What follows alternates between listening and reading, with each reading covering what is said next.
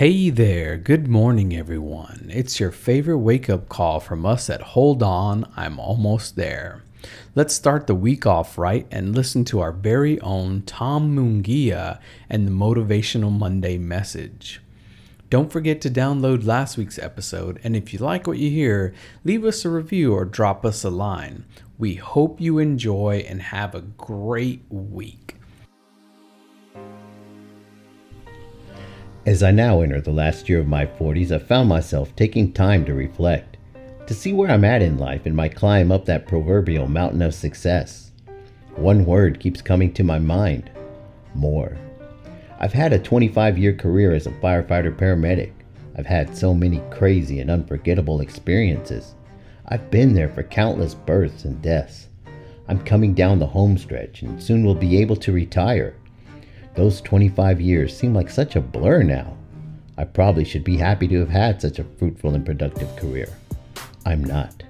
Like so many of you hearing this, there are other things I want to do with my life. That same word comes back to me more. I'm still in great health and can truly say I've never felt better. I've pushed myself to do things athletically that many others have never done and never will. But still, I never feel like it's good enough. I can always get better be better. I can show others how. I've been asked by people, when will I finally slow down and stop pushing so hard? Honestly, I don't know. Like so many of you, I just keep going. Again, that word comes to mind more. I write a lot now. I'm writing the first of several books I have planned. I write things for the podcast. I write music too.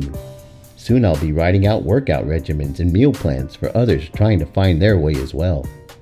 I'm like so many of you. I just don't know any other way than to just do the work. Have I done enough?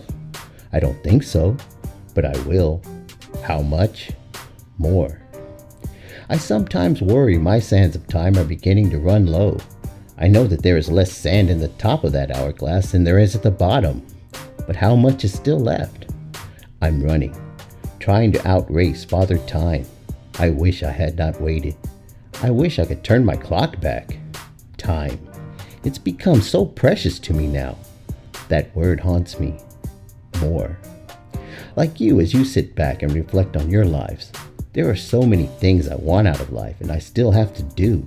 But how do we make that happen? What is the secret? I don't think it's about the things we're able to acquire or possess. I like what I heard said one time You'll never truly get all you can get out of life until you start giving all you can truly give. So that's what I will do now. What we must all do to truly live that fulfilling life. But how much do we, and I especially, need to start giving? That same word comes back to me again more.